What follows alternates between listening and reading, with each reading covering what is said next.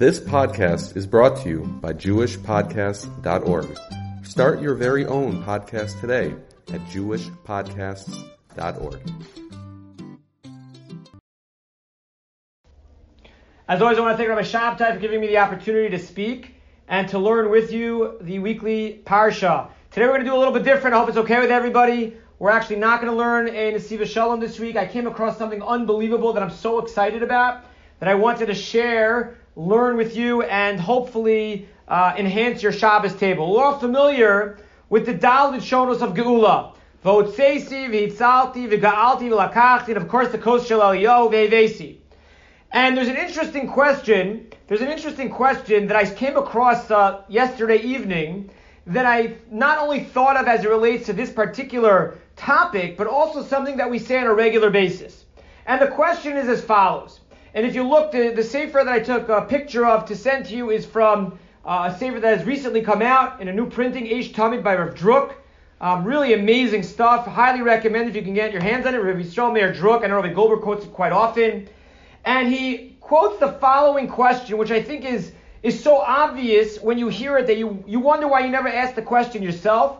And it begs so many other questions that hopefully will open our eyes to something that we've never considered before. So on page Kufnan Zayin, Yesh Lahakchos, one could ask, Shalach Ora, it would seem, Hayatzarach Liyos Aseder V'itzalti Kodim Livahot We know when we think of the sequence of the Dalid Lishonos of Geula, the four words that represent redemption. So the first one is Vehotzesi takes us out, and the second one is V'itzalti, we are saved.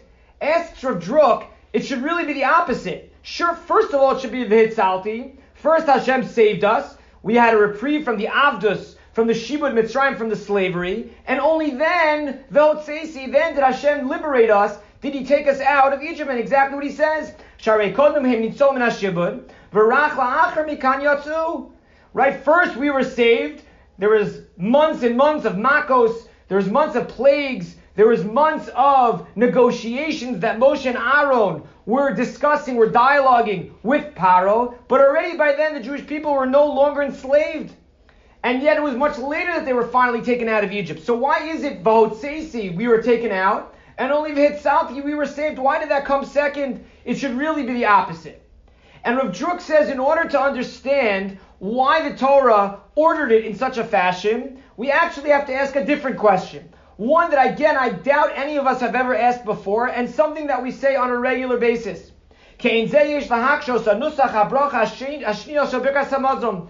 second bracha of benching, we say the words, no. We thank Hashem for giving us the land of Eretz Yisrael for our forefathers, Eretz Chem, a, delightful land, a desirable land, Tova, Rechava, wide and expansive. Val Hashem. And we thank Hashem, Rabbi Brand, for taking us, taking us out of Mitzrayim. Once again, says Rav Druk, I don't understand. The Anshe Knesset Agedol Chazal, when they composed, when we put together the formal words of our benching, again, does it out of order. First, it talks about that we were Yoish, we inherited, we were able to be privileged to have Eretz Yisrael. And then afterwards talks about the fact that Hashem took us out of Mitzrayim. Shouldn't it be the opposite? Maktima nano hanchalas hanachlas haaretz v'yitzias Mitzrayim. First, it mentions our uh, inheritance of Eretz Yisrael, and only then the departure from Egypt. In reality, it was just the opposite. First, we departed, we were liberated from Mitzrayim, and only only then did we inherit Eretz Yisrael. So of thanking Hashem for giving us Eretz Yisrael, and only afterwards do we mention do we mention the fact that He took us out of Mitzrayim. And she quotes a Chidush HaRim, the first Ger Rebbe, B'Sefer Chidush HaRim Kasav Yashiv Kushni. He's going to answer the second question about benching, and that's going to help Rav Druk resolve our inquiry regarding the Dalit Shonas of Geula. Here's what he says. Kirak la'achad, it's an unbelievable insight into human psychology, and something that I think is incumbent upon us to try to take a step back and maybe pull ourselves out of our own uh, understanding of how the world works to be able to appreciate the Yad Hashem and His Hashgacha. And he says as follows. Says the Chidush The reason why we mention Eretz Yisrael first is because only once we entered into Eretz Yisrael, Lamdu Yisrael laharich as hayitzia mi b'tzrayim shaisa kfar kodim lachem. The Jewish people were only able to really appreciate being liberated from Mitzrayim once they entered into Eretz Yisrael. Before they entered into Eretz Yisrael, where they were still wandering in the desert, they had doubts, and muna, they had doubts in faith, they had doubts in understanding what was going to be, how were we ultimately going to get to our final destination in Eretz Yisrael. Why were we brought here to die? Misna Rosh, Let's return to Mitzrayim. They did not reach the point of serenity, of being able to finally settle down. But only once they entered into Eretz Yisrael, they were formally able to be Yorish, to inherit the land of Israel.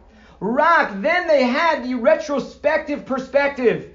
Rak as hevinu as goldo hayeshua shaisav yitzias Mitzrayim. Only then could they really appreciate their liberation from Mitzrayim.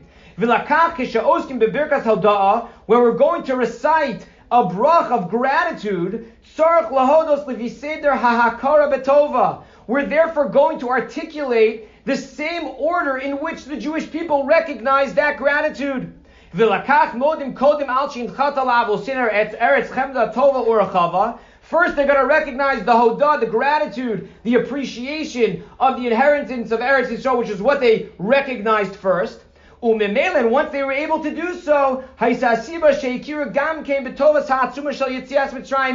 were able to then look back and recognize the magnitude, the appreciation they had of being liberated from Mitzrayim. And then they were able to do so. So the Chidush Harim addresses our second question, and he answers that the Jewish people, when they were liberated from Mitzrayim, could not yet appreciate the incredible nisim and flows, the miracles that were Yitzias Mitzrayim, that were the departure from Egypt. They couldn't appreciate it. They were in the desert. They were in the midbar. They were wandering around. They had no idea where their end would be met. They didn't know when they'd finally be able to reach their final destination of Eretz Yisrael. And so they couldn't appreciate the, the, the, the, the tremendous miracles, the magnitude of the departure, the liberation from Mitzrayim. However, once they entered into Eretz Yisrael, and they now had the serenity, they had the menucha, they had the ability to really think about all the experiences that as a nation they had gone through, they had persevered through, they had uh, endured, they were able to look back and say, wow, Yetzias Mitzrayim was tremendous. Says the Chidush Harim, that's why in our brach of Nodeh, first we mention the fact that they were Yoesh, they were gracious, they were appreciative to inheriting Eretz Yisrael because that was the first level of Hakar, of recognition they had. And once they were able to appreciate that, it gave them gave them that perspective, that retrospective perspective to appreciate Mitzrayim, which is why it was sequenced in that way. Based on this, says Rav Druk something unbelievable. Lekach says Rav Druk, turn to the next page. Gam ba'arba lishonos ha'geula. The same is true when it comes to the four lishonos languages, words of geula. Muzkeres hayitzia kodem ha'hatzala we can now understand why in the sequence of these four words that represent the Geula, First, we talk about being taken out, and only then do we talk about being saved. Why?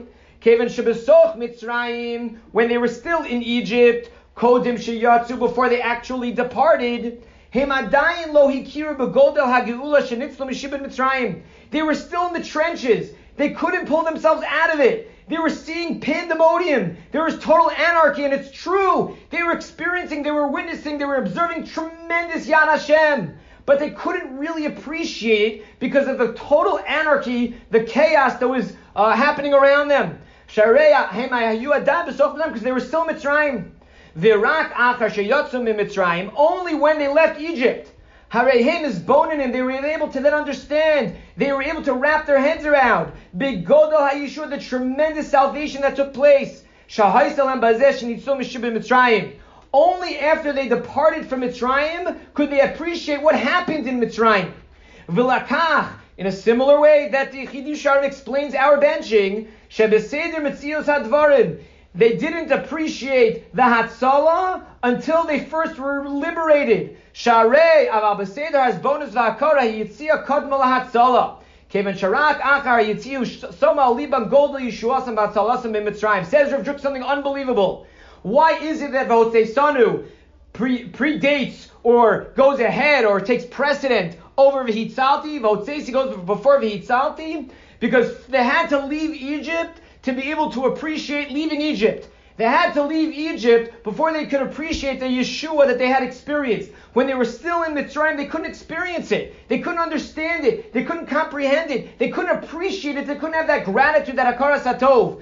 Only once they were pulled out of Mitzrayim, only once they could look back and say, wow, unbelievable what Hashem was able to do on behalf of us. Now we can appreciate the Hitzalti.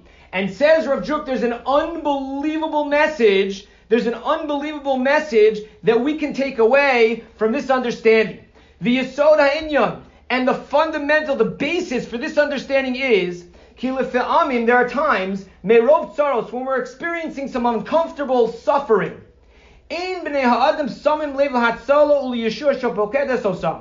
They aren't able to appreciate the Yeshua, the salvation that is taking place right under their noses as they are progressing through the Tsar. All they are focused on, all they can see is the suffering that they have to confront and somehow persevere through. All they see is darkness around them. Because all they're consumed by is their sorrows, is their troubles, is their pain and their suffering. They're not open-minded, they're not capable. They can't appreciate what's going on around them that's good in their lives. Only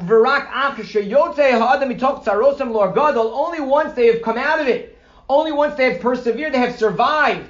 They can see the light at the end of the tunnel. They're on the other side. Then lefesa who some libo v'rov and chochasi Hashem imo. Only after they've come out of it can they then look back and appreciate everything that Hashem was doing for them every step of the way as they progressed through this tsar. Wow, what an amazing, amazing insight. That how many of us when we're confronting a challenge, when we're enduring, when we have to persevere through a trial or a tribulation, all we see is the darkness. All we see is vivahotsesi. Let's get me out of here. They don't even appreciate that HaKadosh Baruch Hu is holding our hand every step of the way. And the same way that the Chidush HaRim explains, that's why we first talk about Eretz Yisrael and only then talk about leaving Mitzrayim, because they only appreciated the magnitude of the salvation of the Nisim, of the miracles in Mitzrayim once they entered into Eretz Yisrael, is the same way that Vahotsesia has to go before Vahitzalti, because they couldn't appreciate being saved while they were still in the trenches amongst anarchy and chaos where they didn't know which end was up. They couldn't figure out exactly what they needed to do. And that says Rav Druk is something that's incumbent upon us. That when we have to confront an isayon, when we have to confront a challenge, a test in front of us, that surely will uh, put us on our heads at times, that will create chaos, that sometimes we look to our right and we look to our left and we feel pandemonium. We have to realize that even while we're going through it, v'itzalti, HaKadosh Baruch Hu is saving us. HaKadosh Baruch Hu is holding our hands every step of the way. I'll close with an unbelievable uh, insight I once heard from my brother-in-law, Rav Yirmi Orenstein Shlita, who once told me that we we uh, we say, say, in our Baruch She'amar the words Baruch Gozer Umekayim. You think about those words, we've said them for so many years of our lives, but when you start to think about them a little bit more clearly, they're hard to understand. Gozer typically has a connotation of something negative, of Zera Ra'ah. So think about what we're saying. Baruch, blessed is Hashem, who negatively decrees against us. Oh, and not only does he negatively decree against us, umakayim, he also fulfills the decree. We're thanking Hashem for giving us xeros ros, negative decrees, and then fulfills them? Why are we thanking Hashem for that? So says my brother-in-law, based on one of his Rosh Yeshiva, I believe it was Rabbi Harris from Chafetz Chaim, who says the following. The word Mekayim, the word Mekayim doesn't just mean to fulfill, but the word Mekayim also means to sustain. Blessed is Hashem, who even at times when he has to decree something negative against us, he's the Mekayim. He's holding our hand every step of the way. We shouldn't see things as Vehotsesi and only then Vihitzalti. We shouldn't see things as Al Eretz Chem Da Tov and then only then Val Shote Son of Hashem Elokeinu Meretz Mitzrayim.